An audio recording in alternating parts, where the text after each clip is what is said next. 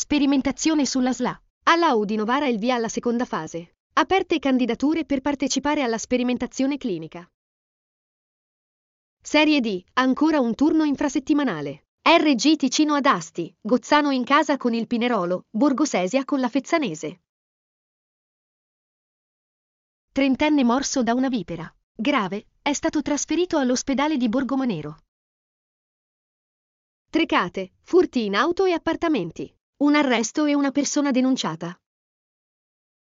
Scontro fra camion fra Vercelli e Novara. Uno va a fuoco. Intervento dei vigili del fuoco.